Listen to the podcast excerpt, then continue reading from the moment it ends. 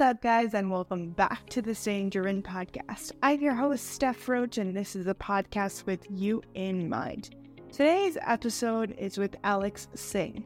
Have you ever had a conversation with someone who you feel is a friend, you feel like you've spent a bunch of time with them, but then you have a really in-depth conversation and you feel like you've just learned so much about them as a person?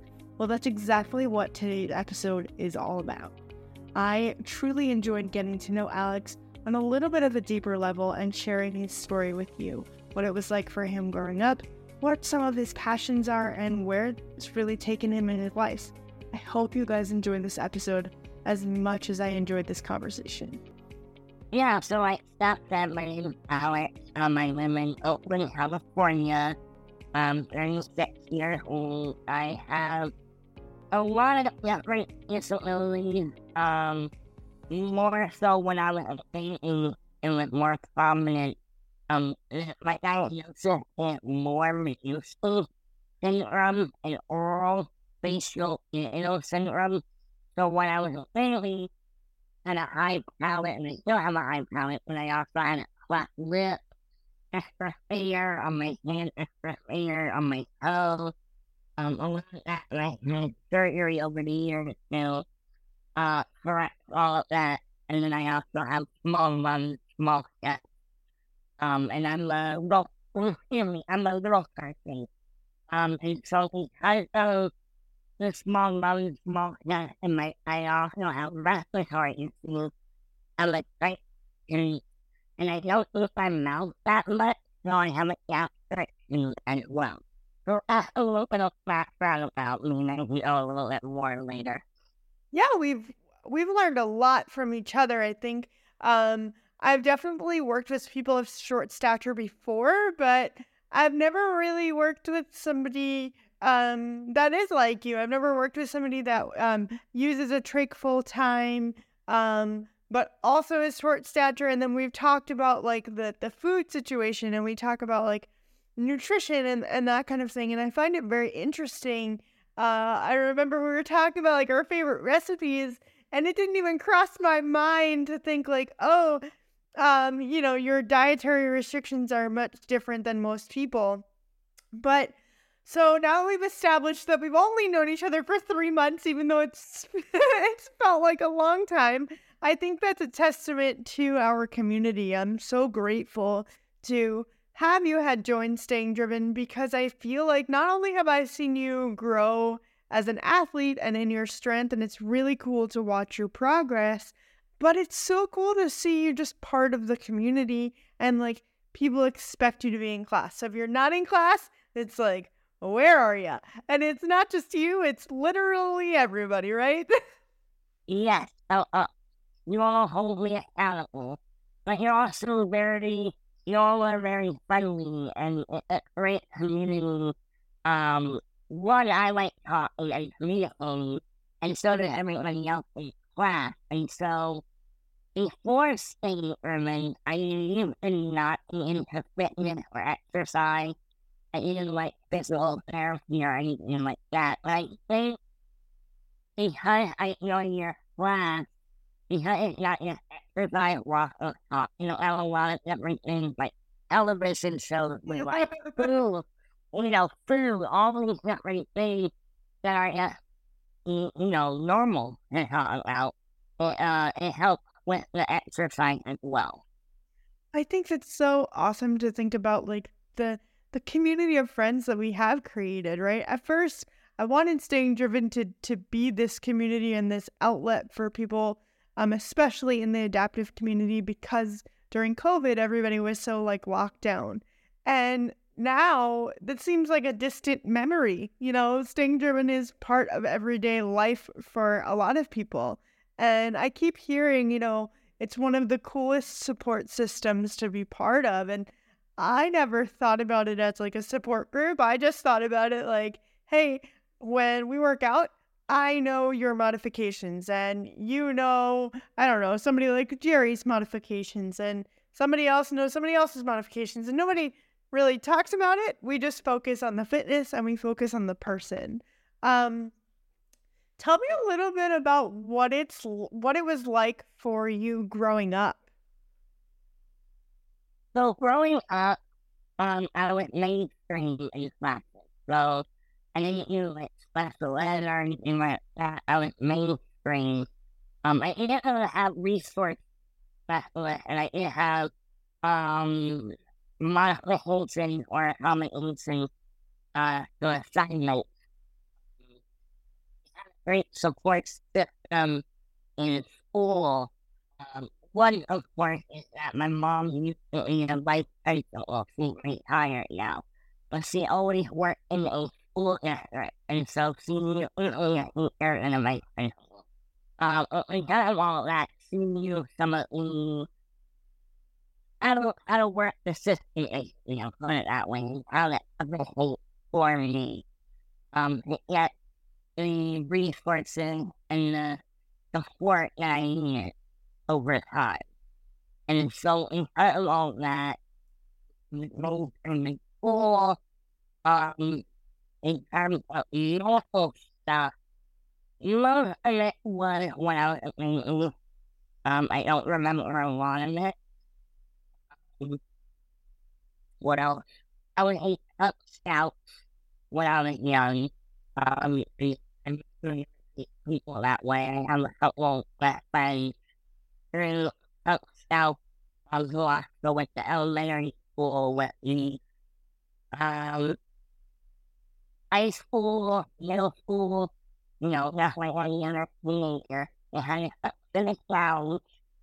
Um, excuse me, in college, excuse me, in college, um, I was I went to community college, at Berkeley City College, and got my associate degree in American Sign Language.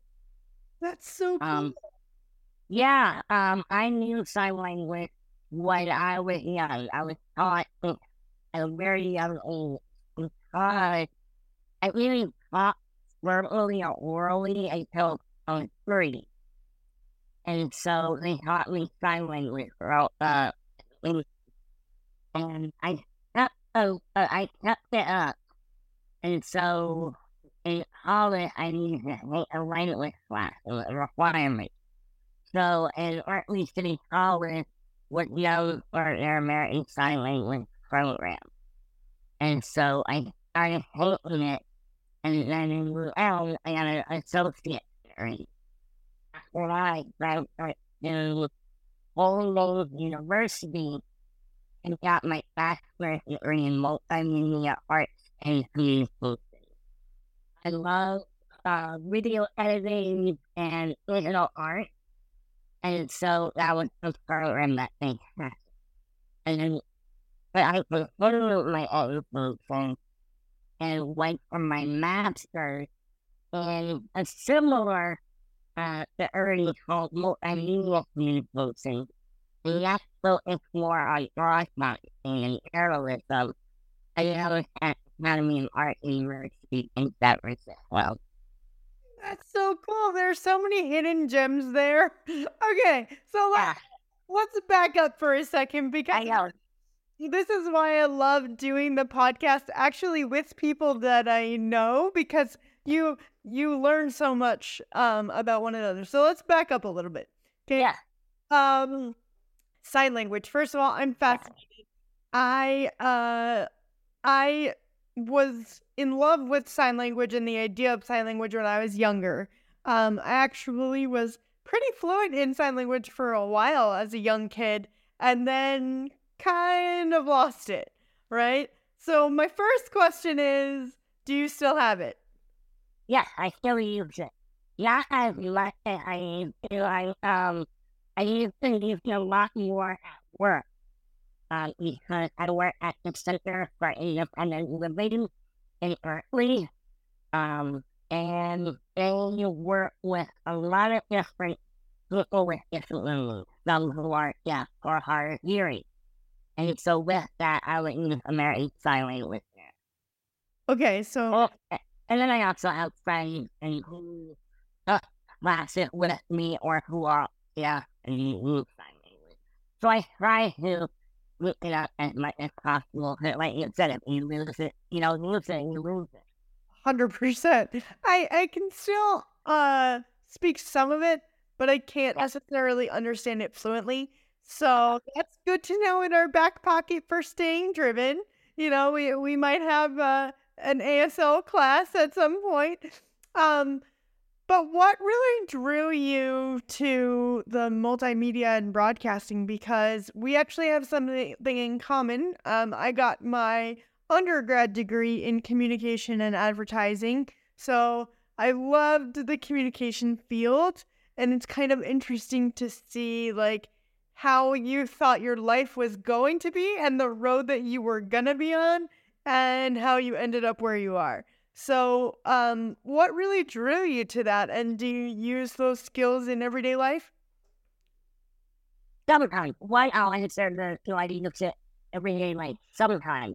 I have friends who do um, concerts or some sort of musical performance in and they what really videos for their performances.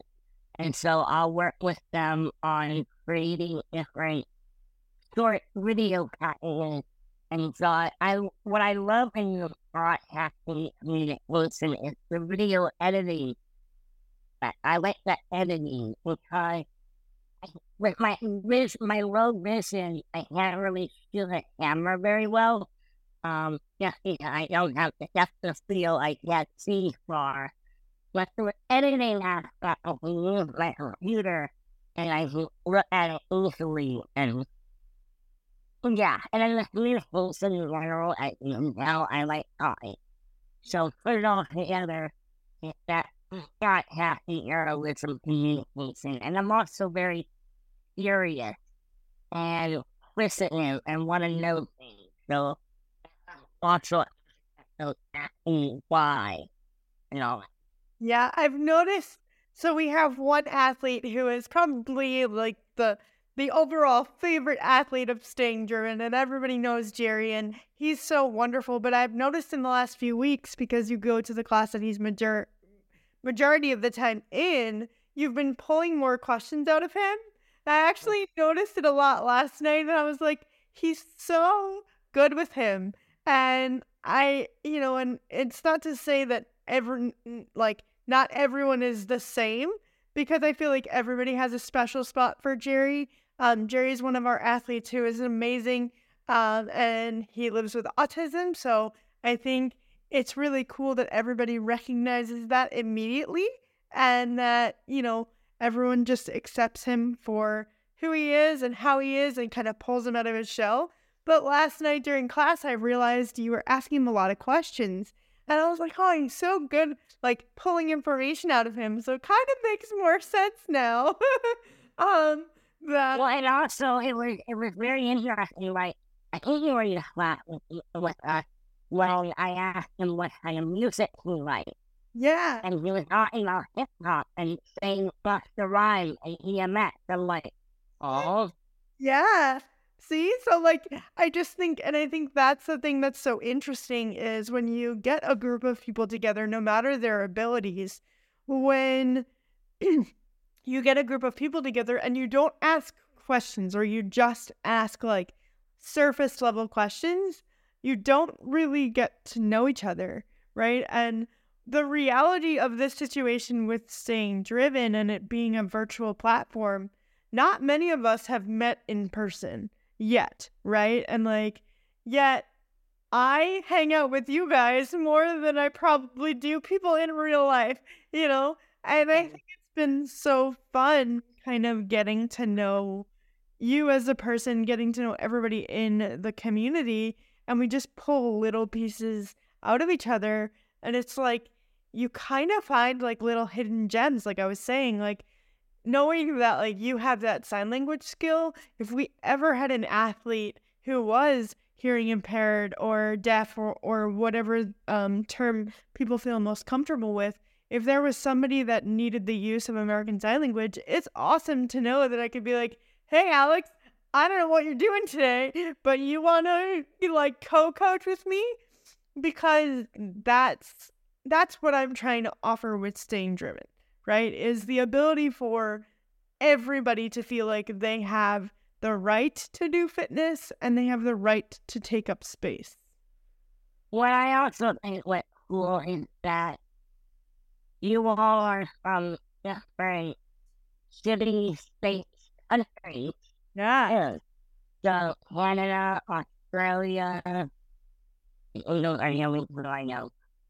Yeah, we've got, well, we've got people from all over the place, but our coaching staff is North Carolina, Arizona, Florida, Canada, and California. So, like, to know that, you know, we kind of touch every corner of of the the country and even the globe is pretty cool.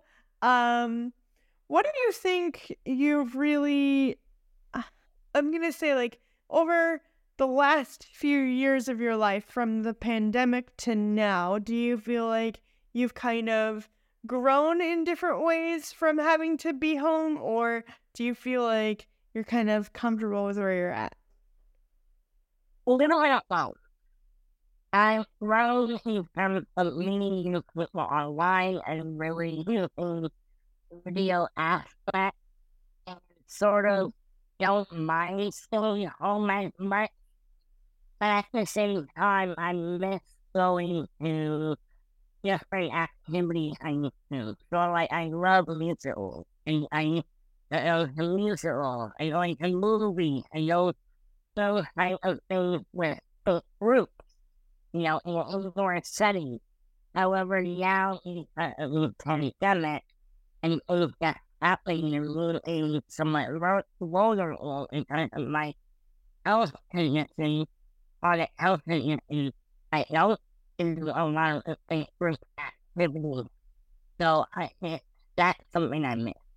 But in terms of growing, I think meeting new people is still cool on here. Um, for example, during the pandemic, um, like the big pandemic, I'll say, with COVID, they had a lot of virtual uh, television show audience participation. Yeah. And I people could not in person, and so I signed up for some of that.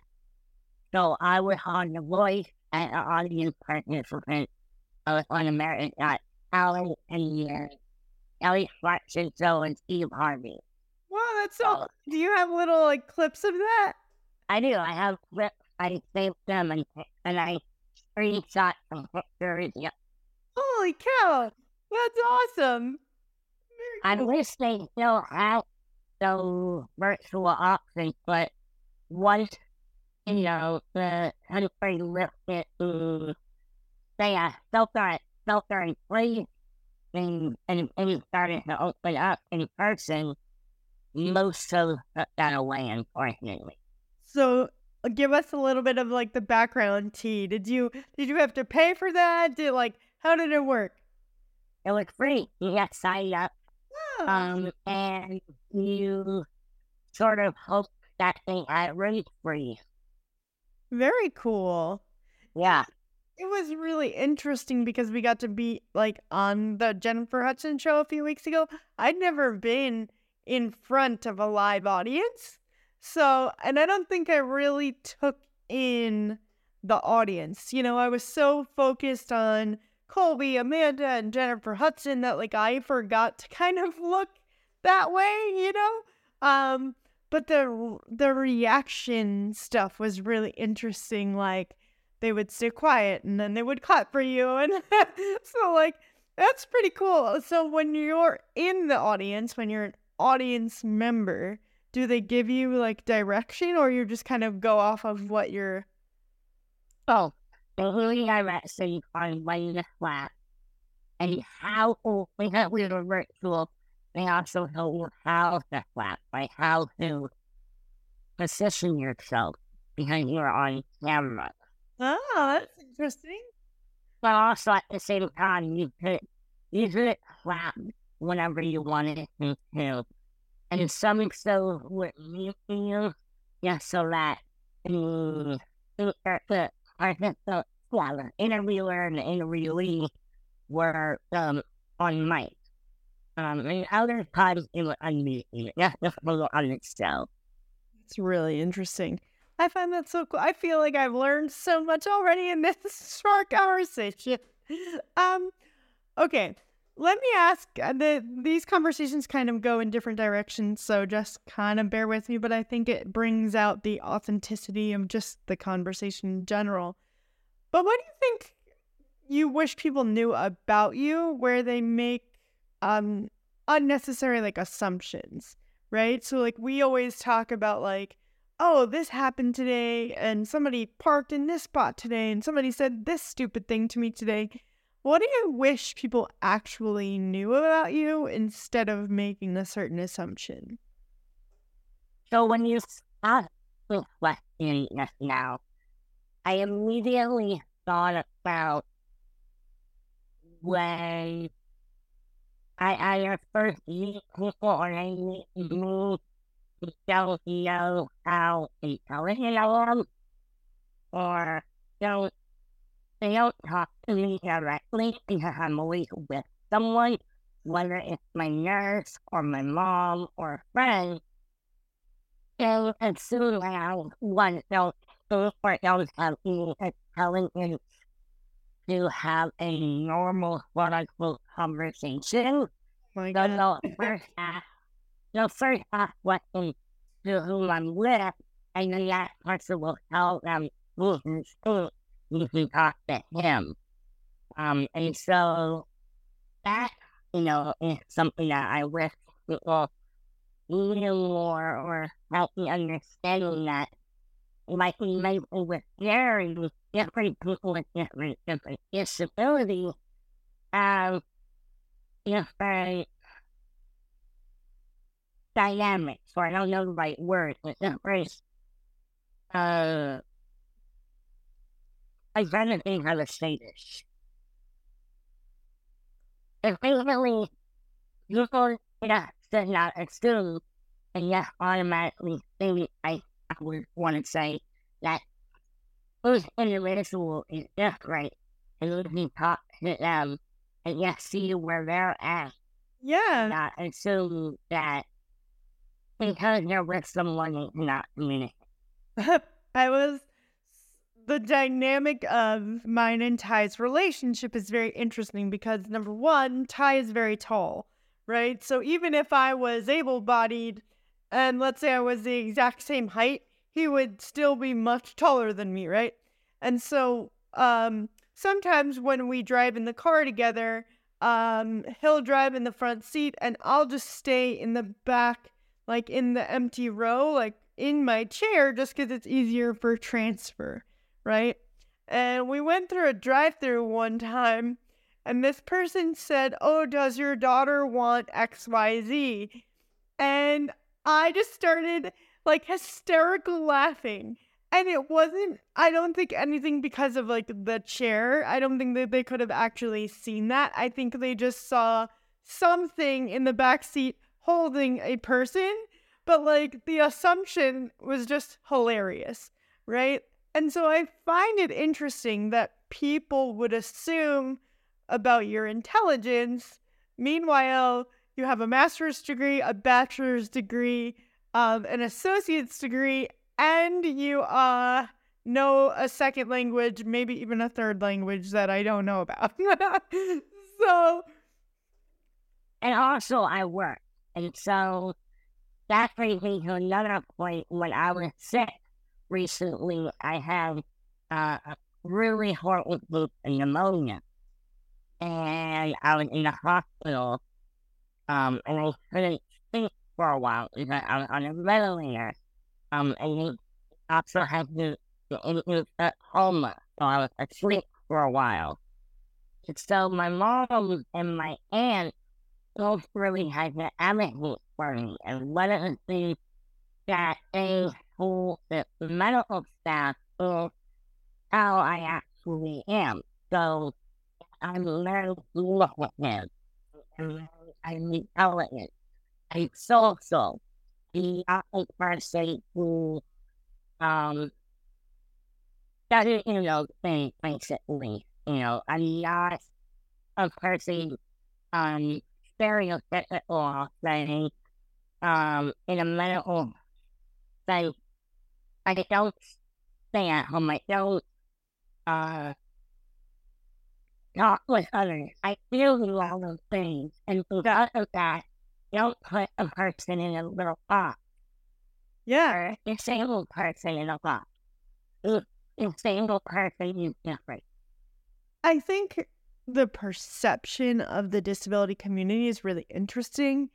And there is this perception that just because you're born with a physical disability means that you are on disability or that you don't work. And it's not to say that people that use disability services or or have the disability assistance from the government, that's not a bad thing either. But, you know, I've been working since I'm sixteen. I've had a job since I was sixteen because all of my siblings had a job. And my parents were like, if you want more things, you have to work for them, you know? And so um, it's always interesting to see the perception versus the reality, because those programs aren't a bad thing and they're there to assist people. But there's also the other flip side of the coin where it's like, we are valuable in the workforce. We are, I always say to people, the disabled dollar is the same color green as everybody else's, right? And so, like, not to say that, like, somebody walks in, they're trying to be nice and they want to give you a free donut or, like, they want to give you a free coffee. Okay, but, like, why are you doing that? Are you doing that because you feel this necessity because you feel bad for me? Because I can still pay you a dollar twenty-five for a donut. You know what I'm saying? And so yeah, I I try to find that fine line of advocacy because I think the assistance programs definitely need to be better and they need to be in place, because if you look at historically the disability services from the government, the government is doing the bare minimum. And it's not, it's not to get it's not to get political or whatever. I'm not a political person, but, like, a person should be able to to earn more than two thousand dollars a month, right? A person should be able to feel value in their hard work, right? And so, yeah. you know, and I understand not everybody will have the resources of the education that we both had or have the resources to be as independent as we may be, but at the end of the day, just because you have a physical disability or any sort of disability doesn't mean your life isn't valu- your life isn't valuable, right? And so I think that's kind of a conversation that's really missing, because I don't know, and that's that's why I wanted to start this podcast, was not just to talk to really cool people, but, like, to share the insights of, like, how brilliant people are. And the reason that I don't necessarily do the video side of the podcast right now is nobody knows what you look like unless they know you, right? Nobody knows, you know, what you can or can't do physically from your voice, right? And at the end of the day, it's kind of like uh, that dating in the dark situation, where, you know, you get to know a lot about a person just from hearing their story. Same with the voice, you know, the single show. How the judges don't see the person until we turn their hair and pick them. They just hear their singing voice. And the judges are like, do I, do I want them? Do I not want them? And it's sort of that same thing. Right. I don't know. I, I feel like if you were to give a piece of advice to the overall population of able-bodied people, what's something that you would you would tell them? Think of the disabled person how you want to think. Ooh, the golden rule. What? How do you, how do you feel about the word disability? I sort of use it when I'm working. Same with the word handicap. I'm so used to it and I'm okay. It's uh, I don't I don't really have. I'll put it this way: I'm not a big fan of like cancel culture. Yeah. So, uh, I'm so used to a lot of things, so I sort of accept it. Yeah, I and I think we can agree to disagree in some in some ways. Personally, for me, um, I don't like the H word. I think it's very uh outdated. I feel like we can, yeah. I think we can kind of agree that, you know, there needs to be more empowerment. Uh, but I love the term, I love the term adaptive or accessible, because I feel like they're, uni- yeah. they're universal terms, right? Like if you go into a bathroom, it should be accessible for everyone. Uh-huh. And I get the A D A and all that stuff, but like, documents are meant to be updated. Our computer updates every three hours. Very true. You know, our Zoom updates like every twenty-four days. I don't. So I don't know. I I feel like we just need like a kick in the butt and to to really just propel more empowerment forward than anything, because you are brilliant and you're so funny. And I don't know, you just bring a lot to a community of people. And like, I would never just look at you and be like, oh, you can't do anything, right? Like, you're going to tell me what you can't do, because when I find out what you can do, you're screwed. Yes, very true. Do you want to tell everybody what that's about? Yes, I can. So, I posted videos on my Instagram of my physical therapy exercises, and some of them are standing, such as squats. And Steph saw it because we, we follow each other on Instagram or social media, and she called me out on it that same day or the next day whenever I saw her on Staying Driven. Oh, yeah. And now I make you do what? Standing squats and exercises. Yeah. So it's like squats yesterday, we run with. It really depends on the exercise, but yeah. And I would never, I'm going to just preface this for anyone listening. Obviously, I would never want to do anything to hurt anyone or put them in danger. Yeah. But I've always said, if you put something on social media and you don't want me to see it, don't put it there. or, or, or it, right? Yes. But I think also, like yesterday with the lightning, I couldn't do fifty, so he said that's why you can do like twenty-five, and so I did as many as I could do on all display. Yeah, we modified it just for your yeah. day and how you're feeling, but I think at the end of the day, it's been so cool to watch your evolution, um, not, not only socially, but uh, physically as well, and I'm super proud of that. Oh. Yeah. All right, my friend, we're going to close it out, and I'm going to ask you one more question. All right. What is one thing you wish you could go back and tell your younger self about your life now? Oh, that's a hard one.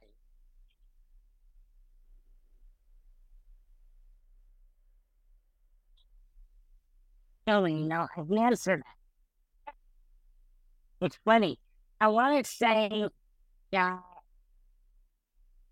Don't overthink things. Don't overanalyze things. Um, let things go with the flow. And just accept who you are. Don't let other people, uh, don't, they really don't overthink and don't think that people will judge you.